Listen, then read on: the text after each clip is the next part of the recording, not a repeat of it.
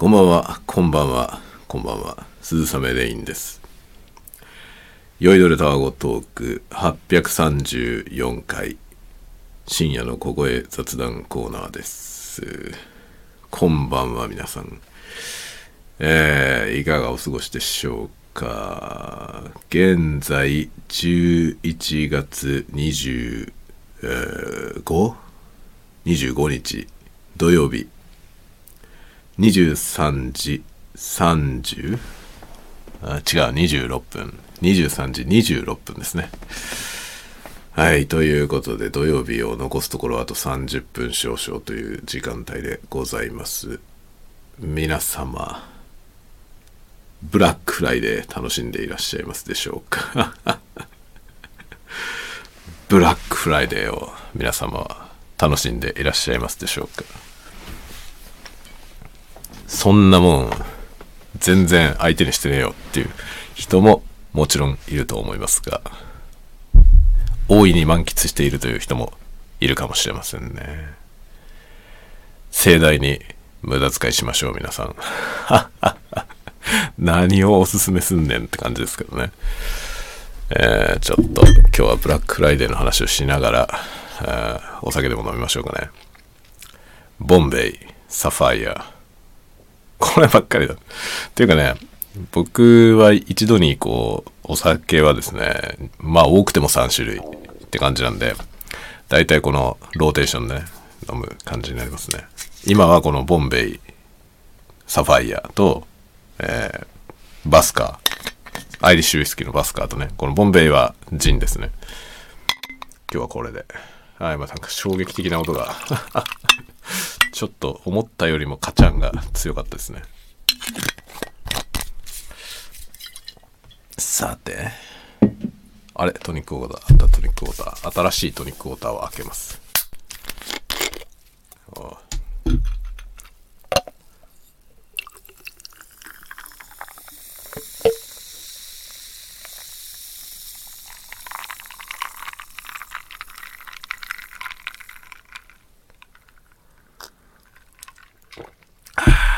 いいんじゃないでしょうか。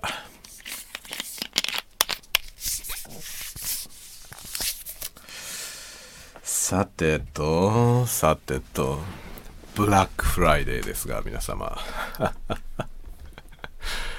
どうなんですかねブラックフライデーって何ですか？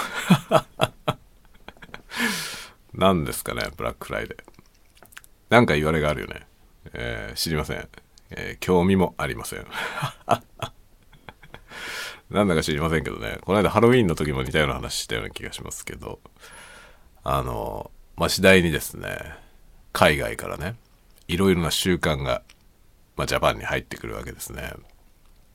まあ、ジャパンはね、僕はこのね、ジャパンのこのね、あの、柔軟なところ、好きですね。まあ、ジャパニーズに生まれてよかったなと思いますね。厳格なことが一切ありませんね。ナショナリズムみたいなもの。もう、まあ、なくはないですけどね。もちろん、ジャパンにもナショナリズムはあるし、なんか、ともするとちょっとそれが行き過ぎている領域もあるわけですけど、でも全般において日本の文化っていうのは、あの、柔軟ですね、とても。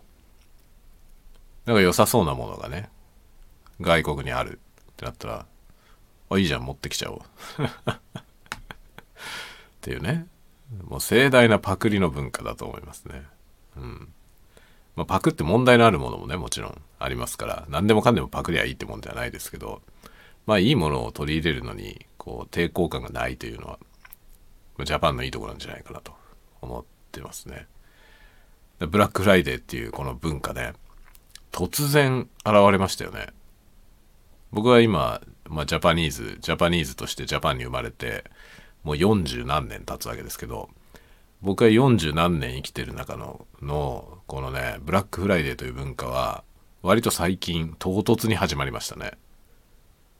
ハロウィンもそうですね。ハロウィン自体は知ってたけどね、そういうものがあるというのはね、知ってたけど、日本で別にハロウィンって何にもも盛り上がってないというかさ、別に誰もハロウィンなんて何もしてませんでしたよね。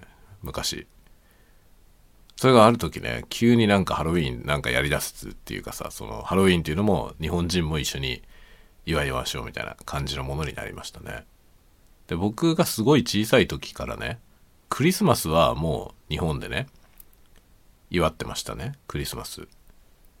だからわけわからずねクリスマスはやってました。小さい頃から。でもその頃にハロウィンってなかったんだよね。まあハロウィン自体はあったんだろうけど誰もハロウィンなんて日本でやってませんでしたね。それがねなんかここ最近ハロウィンもやるようになったしブラックフライデーに至ってはよくわかんないよね。よくわかんない急に始まったんだよねブラックフライデーってね。多分アマゾンが浸透してきたことによってブラックフライデーっていうのがねアマゾンがやるから。でそこに乗っかって今ブラックフライデー11月のねこの最後の金曜日をブラックフライデーと言ってね。でなんか多分謂れがあるわけですよ。まあ調べればわかるだろうけど調べてあえて調べないけどさ。ブラックフライデーよくわかんない方が面白いから。ほっときますけど。そのブラックフライデーね。まあなんか謂れがあるんですよ。11月の最後の金曜日にね。でそこで安売りをするというのがさまあアマゾンが多分持ち込んできたと思うんだよね。でアマゾンはブラックフライデーセールを1週間やりますね。だからえー、11月の24日金曜日にスタートして12月1日金曜日までの今真っ最中でございます。でこれアマゾンが持ち込んだのかどうかもまあそれすらも定かではないんだけど僕の印象ではそうなんだけどまあこれねアマゾンでこれもちろんやってますけどいろんなところでブラックフライデー見るようになったと思いません？イオンとかでもやってるよねブラックフライデー。でなんかこの間ね先週かな？ブラックフライデーの前の週にもうやってんだよ。もうブラックフライデーのいろいろこうなんていうの？あの旗がさこうかけてあってねイオンのモールに行ったら。どこのお店でもなんかバーゲンなんですよバーゲンセールなんですよブラックフライデーセールってやってるわけそんなにみんなブラックフライデーやるもんになったの？よくわからないんですけどね。なんでこういう風になったのかはよくわかんないけど、なんかそういうものがこう入ってきて面白いっつったらすぐ乗っかろうというね。それ日本人そこ柔軟じゃないですか、とても。だから僕はブラックフライデーってどういうものか知らないけどさ、知らないけどブラックフライデーというそのイベントだけは知ってるわけよね。この11月の最後の金曜日になんか安売りすると。いろんなところが安売りするわけですよ。で、いろんなとこで安売りするのがもう定番になってるからさ、まあ、11月あたりからちょっとそわそわし始めてさ。それで、なんかブラックフライデーにね、なんか買うぞっていうね。そういう感じの気持ちになるわけですよ。言われも何も知りませんけどね。全くもって、こうね、あの、不謹慎な遊び方ですけど、まあいいわけですよね。そういうところが、まあジャパニーズ的ゆるさかなと思いますね。なんか楽しそうだったら乗っかっとく、とりあえず。よくわかんないけど。っていうね。アマゾンが安売りしてんだったらうちも安売りするぜみたいな。なんかイオンでもやってるみたいなね。そういう感じ。で、イオンなんていうのは、あれ、集合体ですからね。ショッピングモール。イオンの中に、イオン以外の、イオンのスーパーはもちろん入ってますけど、イオン以外のね、専門店街があるでしょ。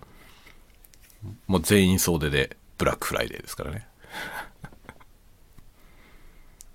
でやっぱりブラックフライデーなんかやってるだろうと期待して見に行くじゃないですか。だから効果があるわけですよね。効果があるわけ。お客さん集客をの意味でとても効果があると思いますね。アマゾンなんてさもうこのなんていうのブラックフライデーになんか買わなきゃいけないぐらいの 気分にならない。だからこの間ねちょっと X にも書いてましたけどブラックフライデーだからなんか買うっていう発想で買うものっていうのはいらないもんなんだよ。正直。いらいるものはさ別にいる時に買うじゃん。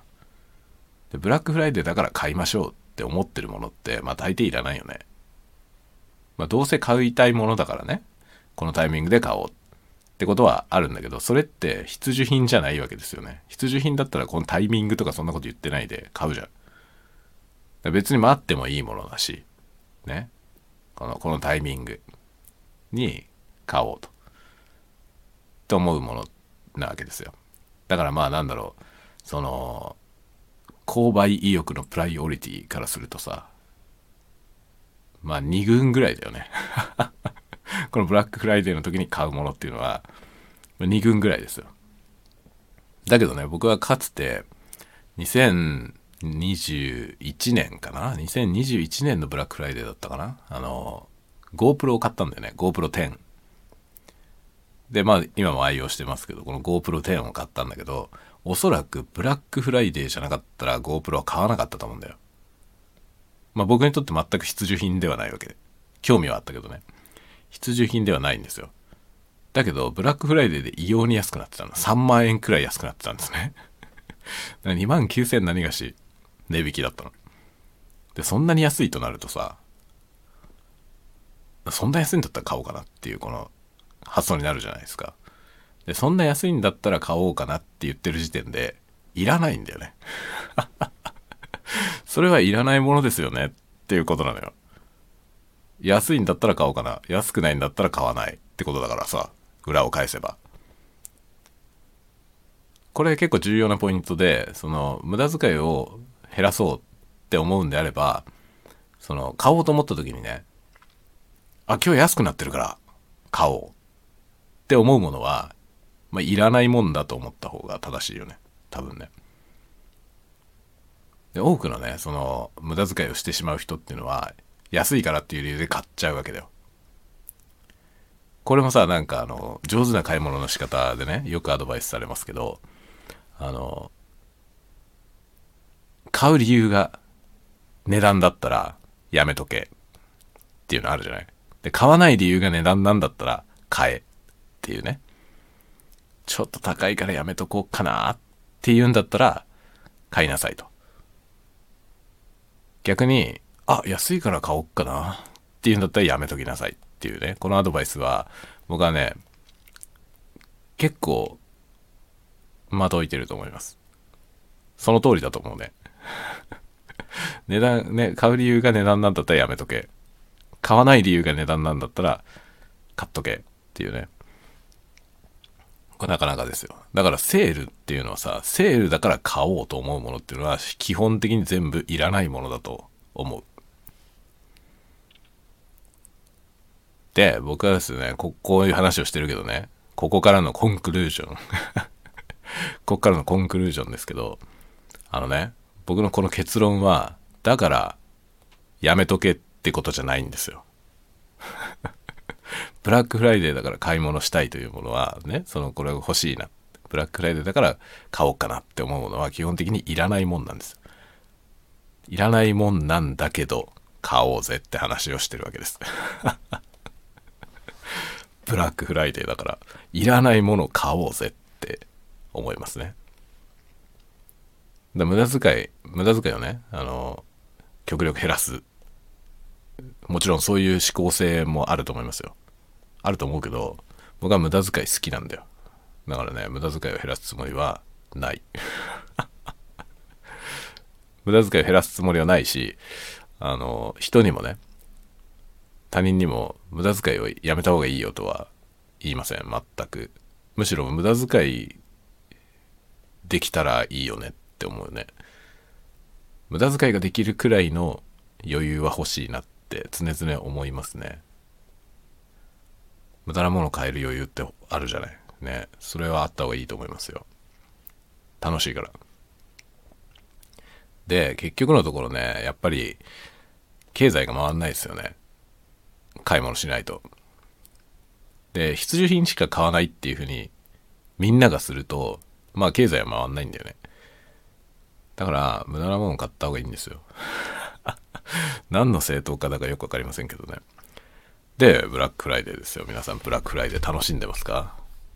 眺めるだけでも楽しいよなので眺めてみるといいと思いますよで、今ね、最大12%ポイントアップキャンペーン。あ、僕はこの、今回ブラックフライデーという、ね、今日のエピソードの中身は Amazon ですね。Amazon のブラックフライデーの話を基本的にしていきます。他でもやってるよねって話はオープニングしましたけど、他でもやってるやつはとりあえず置いといて、ブラックフライデー。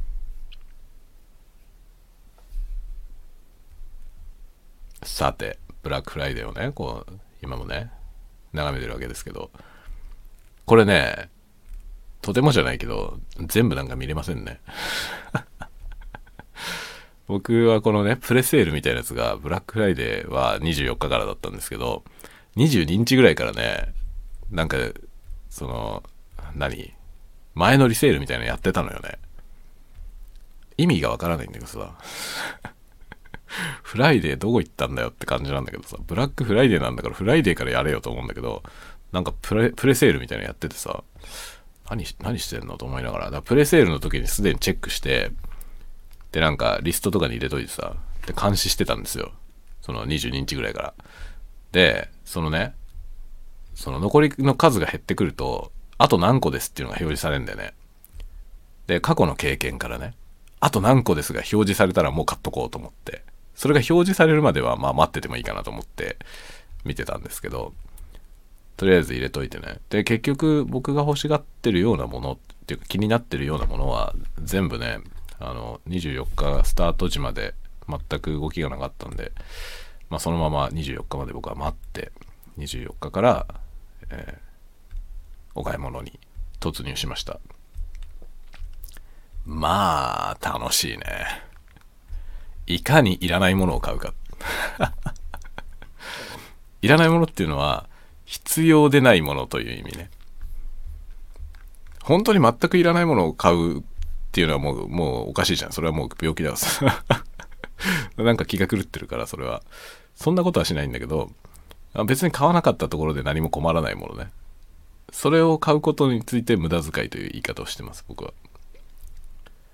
本当に無駄なものを買うわけじゃないんですよ。買ったら使うんだよ。買ったら使うものを買うんだけど、別になきゃないで何も困んないというものね。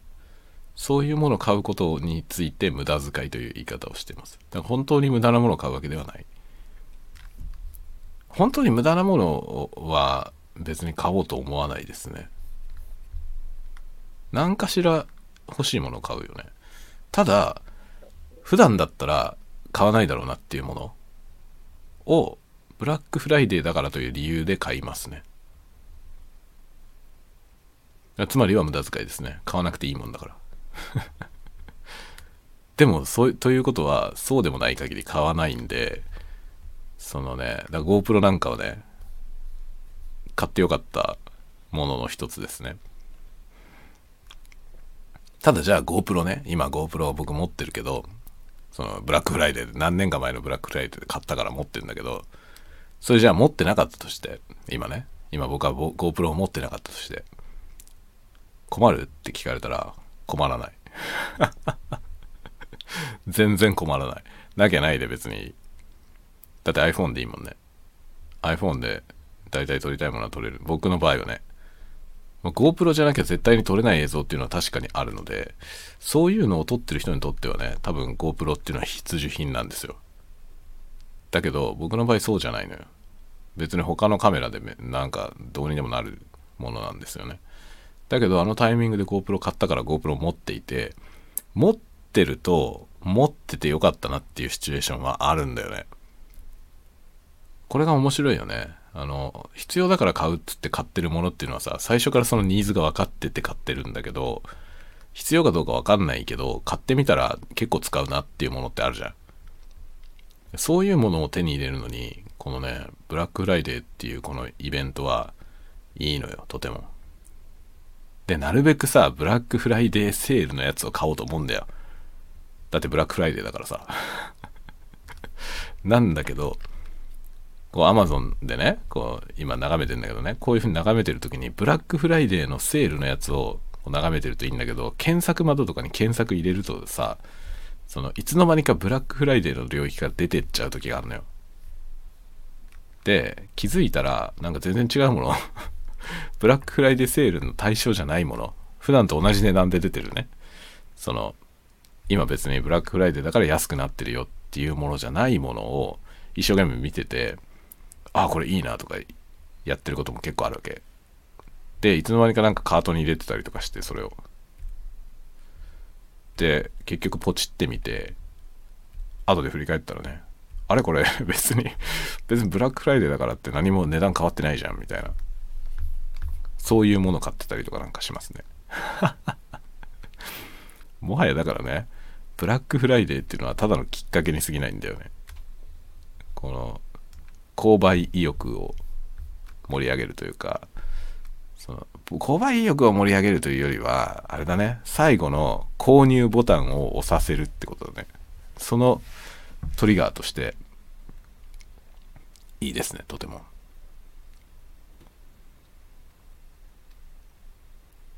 なんかこれねブラックフライデーのセールの対象品じゃないんだけどここ30日間で最低価格ってなってるやつがあるな。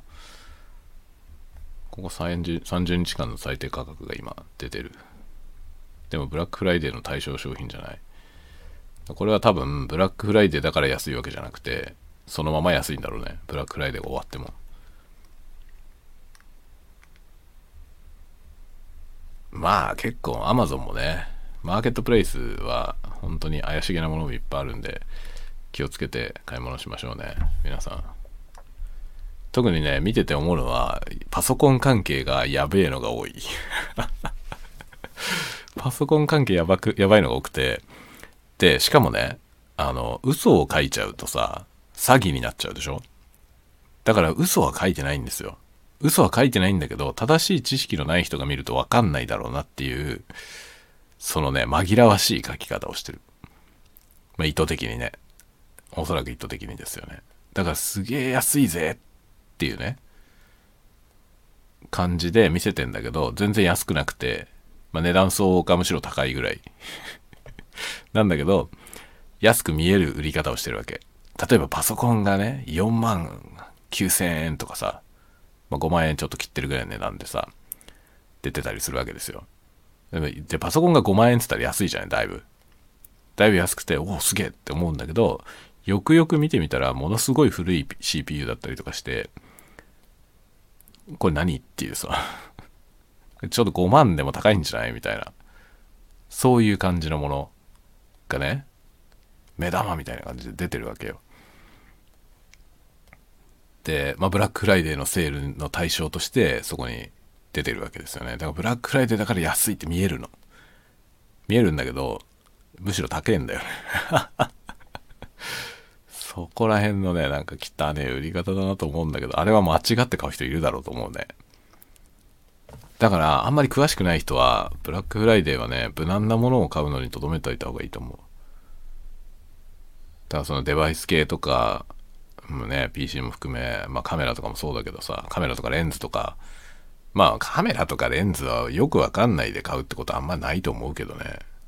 大体買う人はよく知ってて買ってると思うからまあ問題ないけど。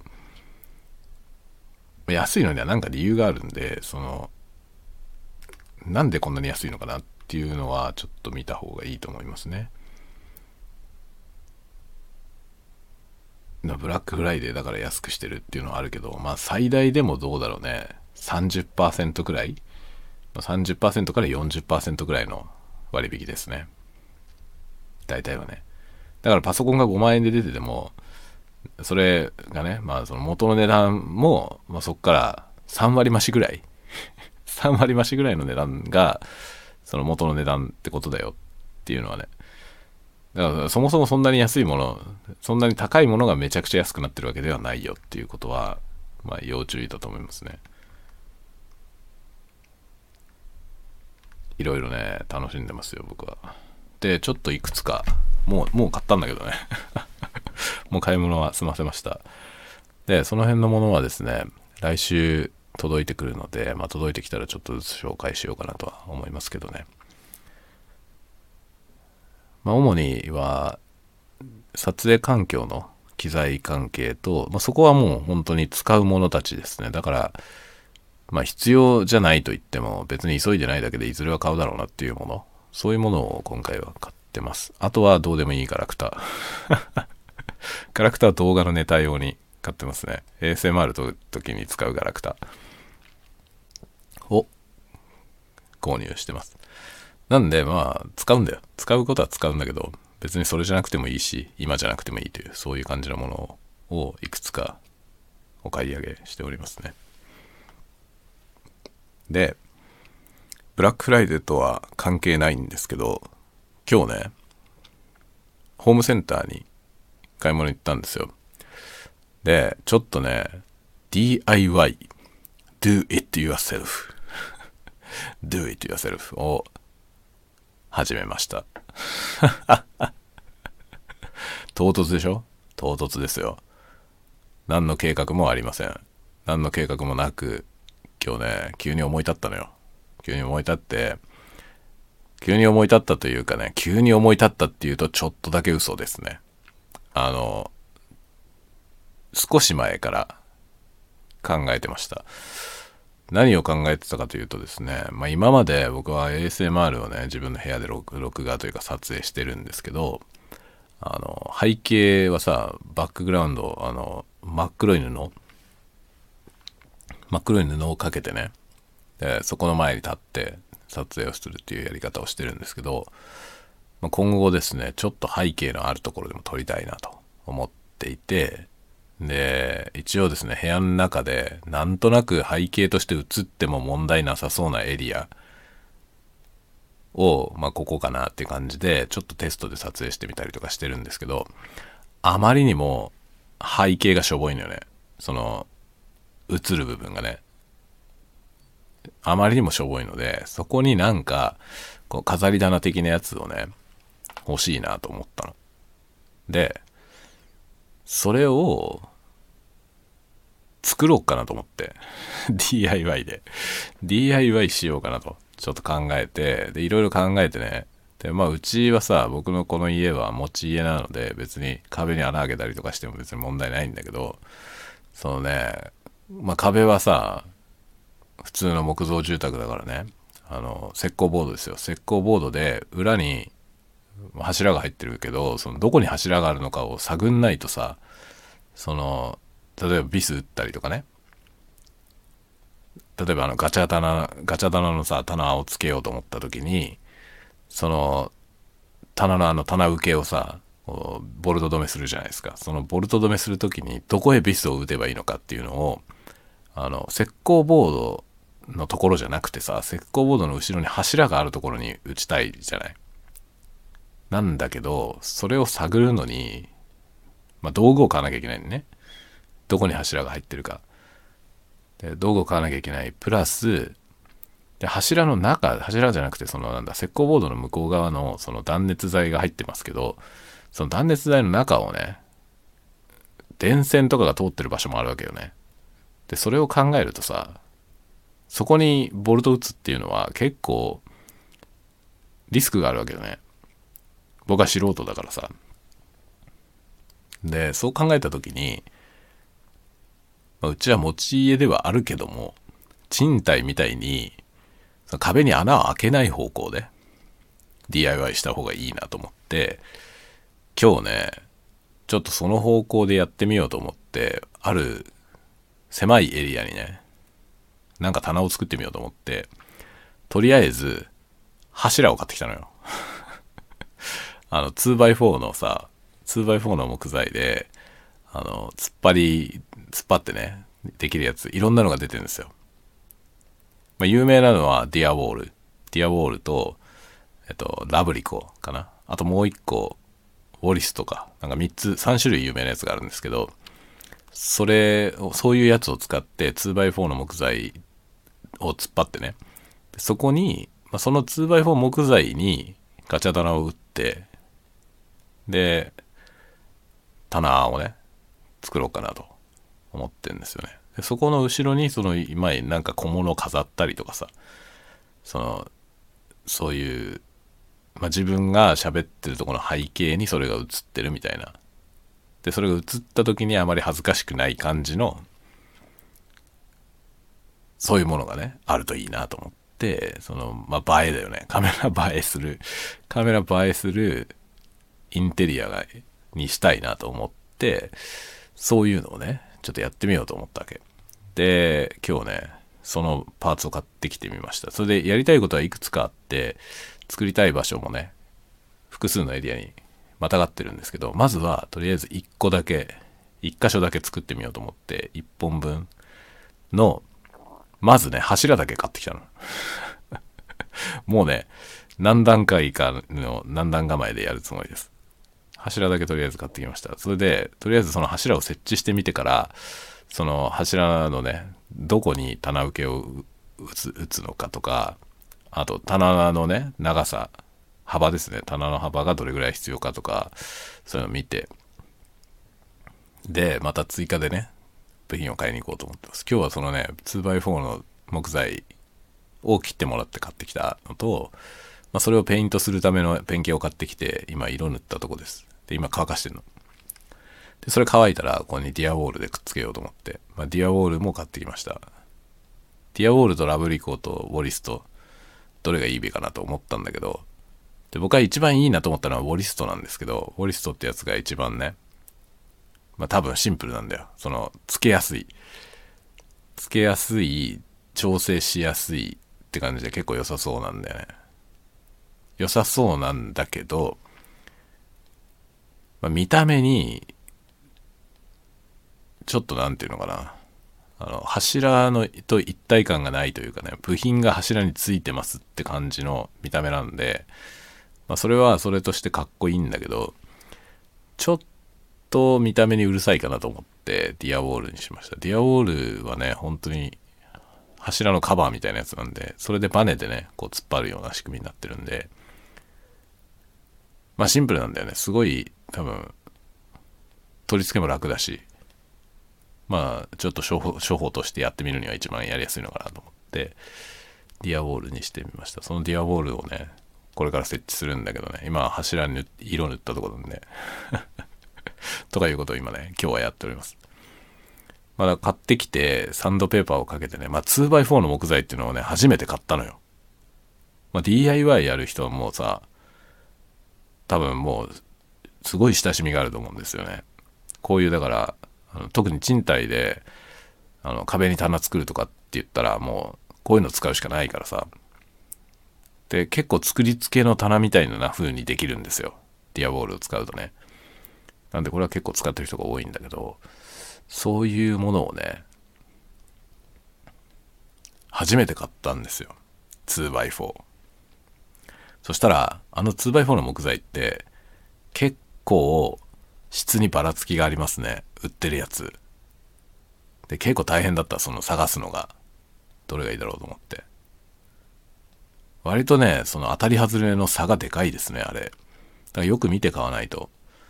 亀裂が入ってるやつとかもあったしあとあの亀裂はないにしてもその木目のさその目の部分がねめちゃめちゃたくさんあるみたいなのもあったし。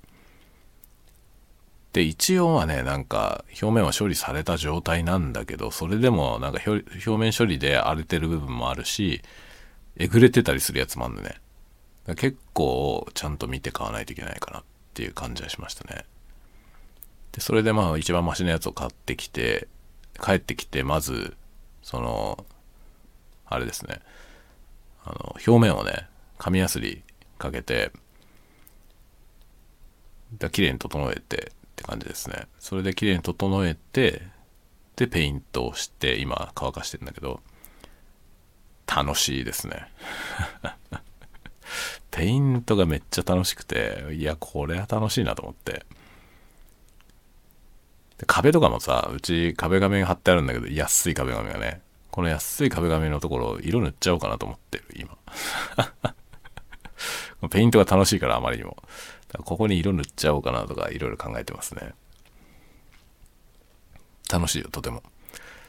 でまあディアウォールを使って 2x4 の木材をさ壁に貼り付けてでそこにね棚を打とうと思ってるんですけどその、まあ、棚板をさそのガチャガチャ棚でね棚板棚受けをつけてそのそこに棚板をつけるみたいな。そういうのはいろいろパーツ売ってるからそれを買ってきてつけようと思うんだけどそのね棚受けのレールとレールの間にねパンチングボード貼おうかなと思って。そうするとさ棚板のとこに物が置けるプラスそのパンチングボードの壁の部分にもいろいろできるじゃない？パンチングボードあればね。そのパンチングボードみたいなやつも買ってきてその棚板の後ろのさその隙間のところ、まあ、棚板って棚受けがさ左側と右側がこう棚受けがあってそこにこう足をつけてね棚板を支えるみたいな風になってるでしょ。そうするとさそのレールの部分ね棚受けのレールの部分がこう壁から飛び出してるのでその棚板と壁の間に余裕があるんですよね。でその部分にそのパンチングボードを貼り付けたらかなり有効活用できるし、まあ、見た目にもかっこいいんじゃないかなと思って今そんなことをねいろいろいろいろ考えてるとこなんですよ。でそれをちょっと試してみたいなと思ってます。でいろいろねその長さをね縦の長さは測ってったのよ。その木材をどれぐらいで切らなきゃいけないかっていうのを調べなきゃいけないから縦の長さは測ってったんですけど横のあれこれを測っていってなくてで、まあ、柱を設置した上でどれぐらいの長さで幅をね切ってやればいいのかいろいろ今度調べてね。で改めてそのパンチングボードとかをね買いに行こうかなと思ってます。今日パンチングボード見てきたんだけどさホームセンターに行ったらねめちゃめちゃでかいやつ。めちゃめちゃでかいやつ売っててていうかでかいのしかないのよ。でかいやつすごいでかいやつかあの縁がついててさパンチングボード1枚で使うすごい小さいやつ。もうなんならほら机の上に立てかけて使うみたいなほんと小さいやつね。アクセサリー置いたりとかっていうそういう小さいやつ。その小さいやつが何種類かかなり小さいやつから A3 くらいの大きさまでのやつがいろいろあって A3 っていうと結構大きいけどそれでも僕は壁に貼ろうと思ってるからもっと巨大なのがいるんだよね。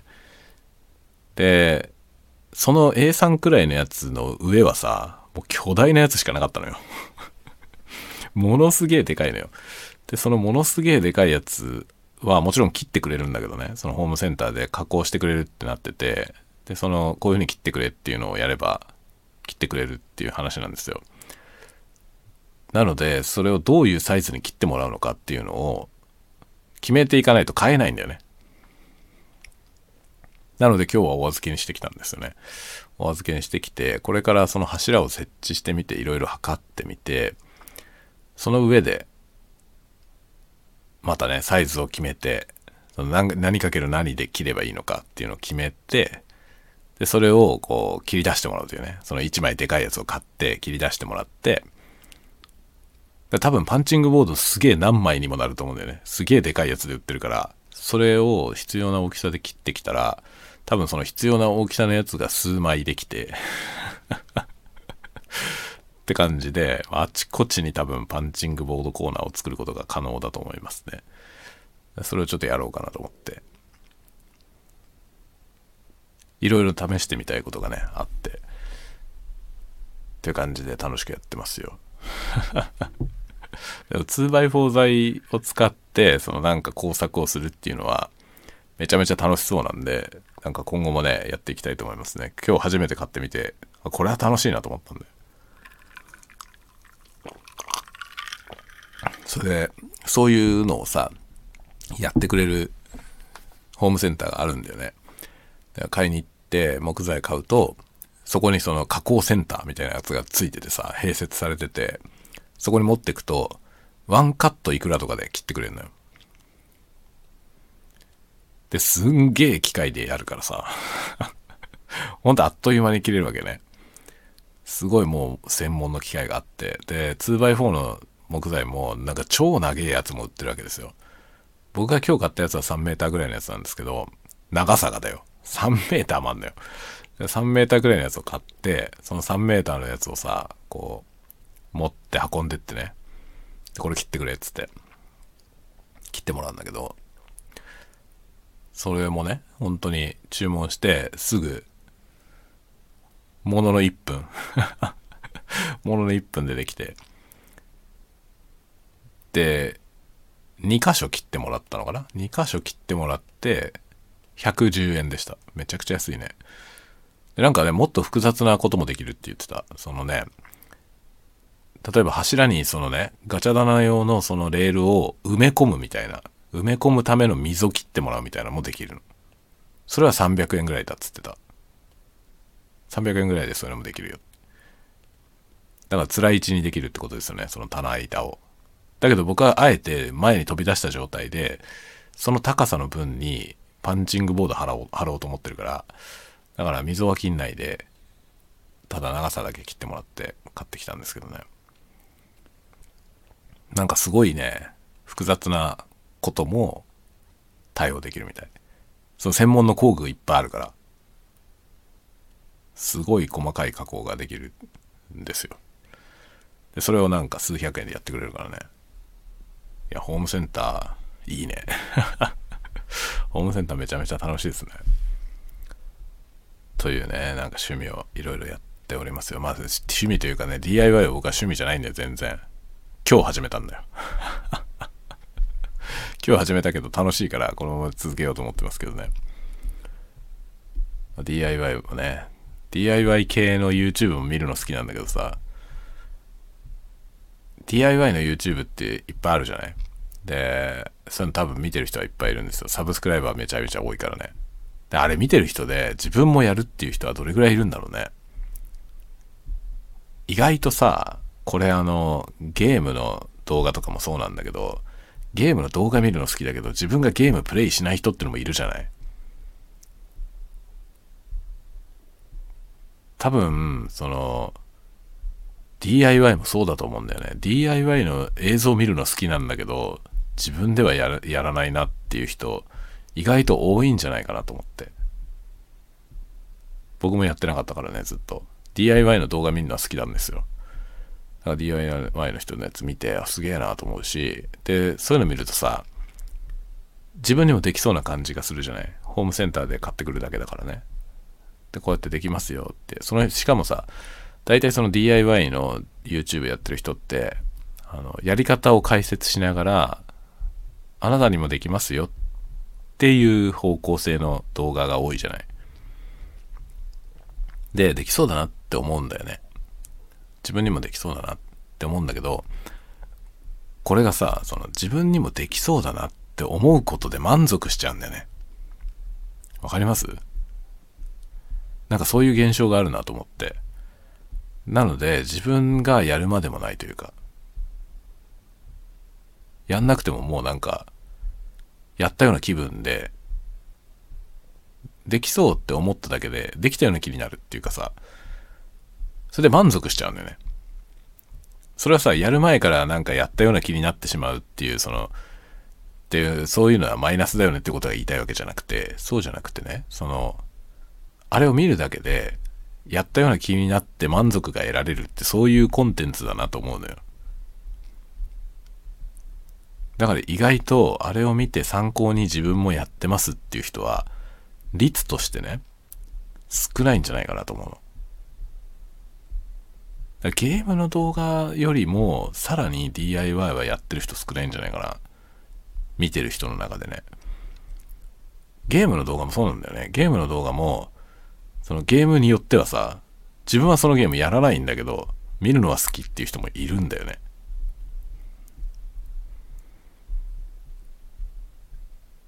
僕はね、割と自分がやるゲームの、その自分が上手になりたいから、解説してる人の YouTube を見てるっていうのが多いんだけど、で、観戦してても、誰かとね、そのプロの人が対戦してるやつとかを観戦してても、自分のプレイの参考に見てるところはあるんでね、あ、そういう風にやればいいのかっていうのを見て、やってみたりとかね。で、練習するきっかけにしてみたりとかっていう見方をしてるけど、あれそうじゃない楽しみ方をしてる人もきっと多いと思うんでね。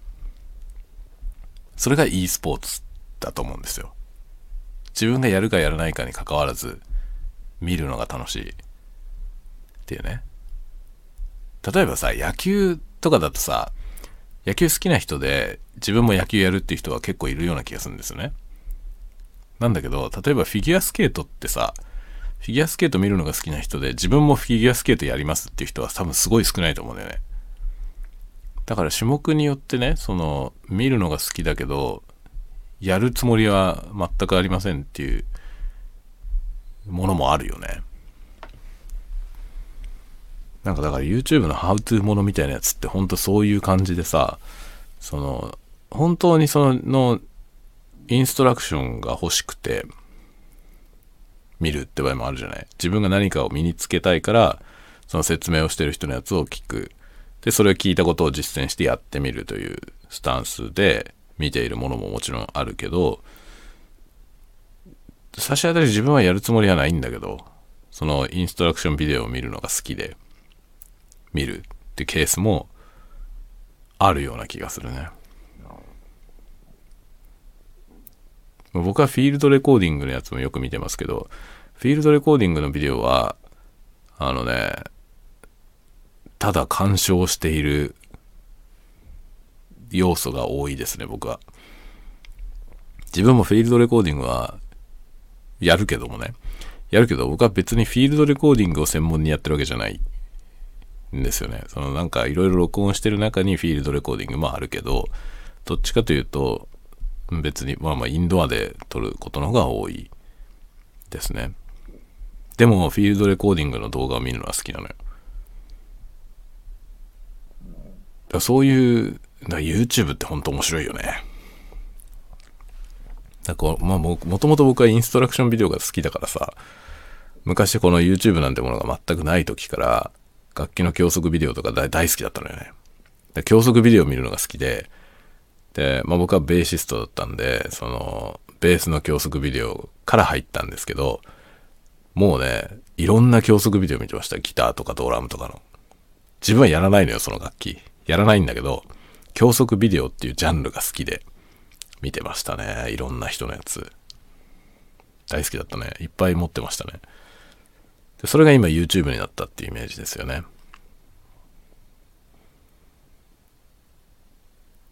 だからルービックキューブ、僕ルービックキューブ好きなんだけどね。ルービックキューブも自分がある程度できるようになるまでは、インストラクションのビデオが面白かったんですよね。やり方を解説してるビデオ。そういうのばっかり見てたんですけど、自分がもうね、僕はね、あの、上げ止まったのよ。その自分の実力がもうこれ以上伸びないっていうところまで来て、で、多分やりようによってはこれ以上伸びるかもしれないけど、まあ、事実上自分の限界点みたいなところに今いるんだよね。で、この先に進むのはすごく難しくて、で、僕は自分ではあまりできる気がしてなくて、今そこでもう停滞してるんですけど、そうなってきたら、今度はね、あの、キューブの、なんかキューブに絡めて、ちょっと笑いの要素の入ったビデオを作ってる人がいるのね、海外の人でね。そのチャンネルばっかり見てる。なんかその、その人は別に説明とかをしてるわけじゃないんですよ。そうじゃなくて、もうキューブのね、もともとはキューブのその solving の、あの、ビデオを出してたんだけど、もう多分飽きたんだろうね。その人はね、僕よりもはるかに高いレベルでもう上げ止まってんだよね。で、もうそれ以上ないから、まあ、世界記録に匹敵するようなところにいるんですよ、もう。そうするとさ、それ以上の部分っていうのはもうないわけよね、彼にとっては。でもでき、できて当たり前みたいな領域になってるから。なので、ちょっとね、ふざけたビデオを作作り始めていて、それが面白いんだよね。なので、そればっかり見てるっていうね。なんかだから YouTube っていうコンテンツは本当に面白いですね。めっちゃ好きだね、僕は YouTube。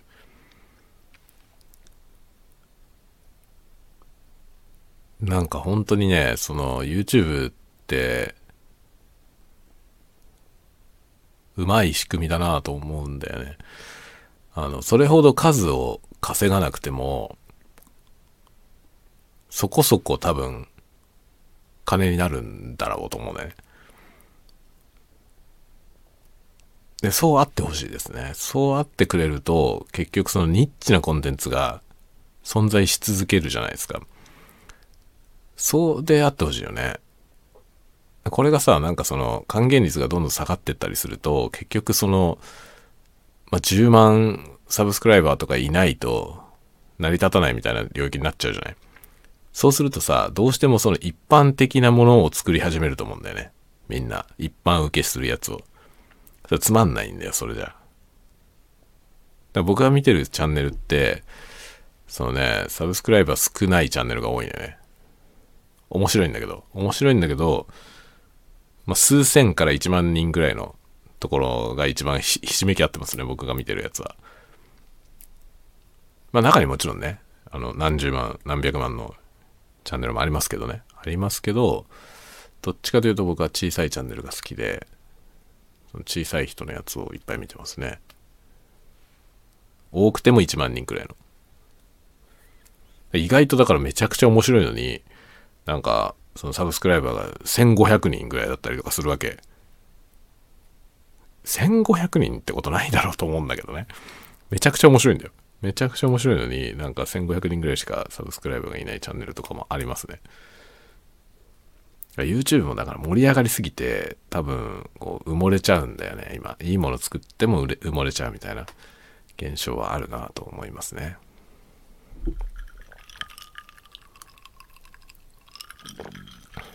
でも、それでも、マスメディアよりもはるかに面白いよ。マスの方はもう、大して見たいものないわね。まあ、もう本当、どうでもいいようなものばっかりになってきたよね。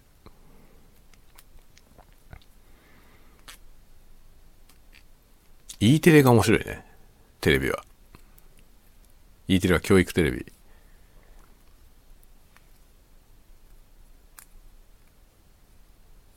皆さん NHK 受信料払ってますか？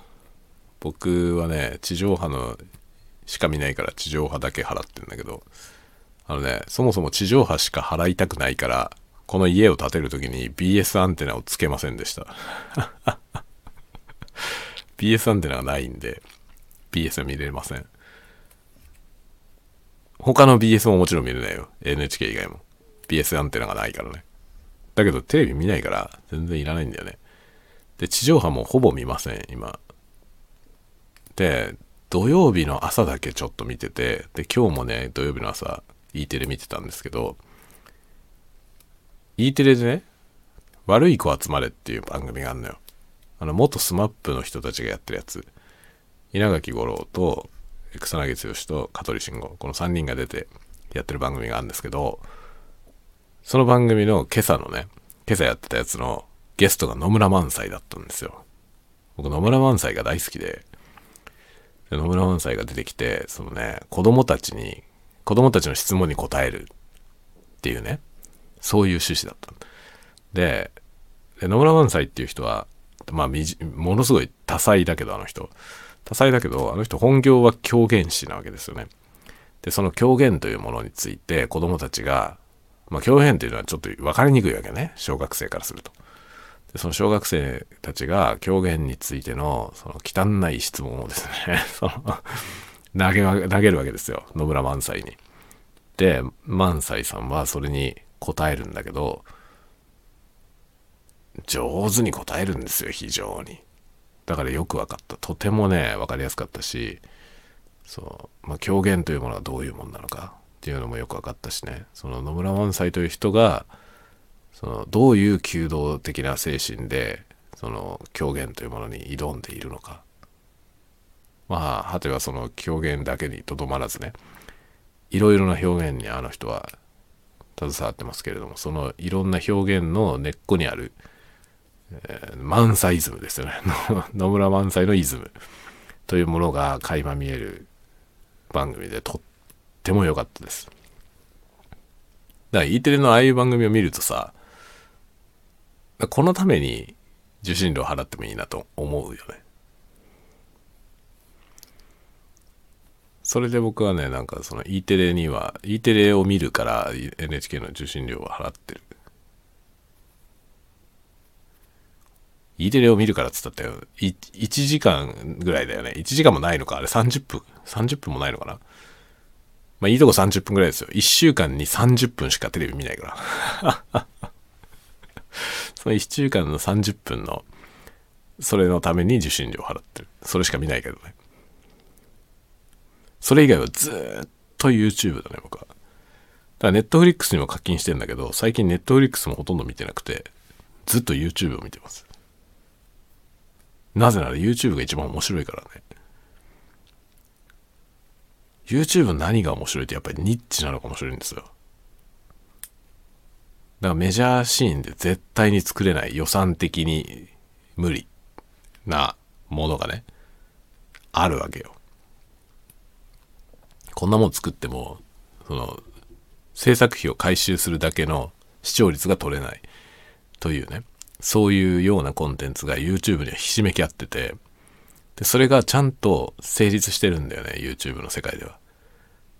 そこが僕はね、このクリエイターズエコノミー、まあメタとかがね、言ってますけど、そのクリエイターエコノミーの一番の希望だと思ってるとこですね。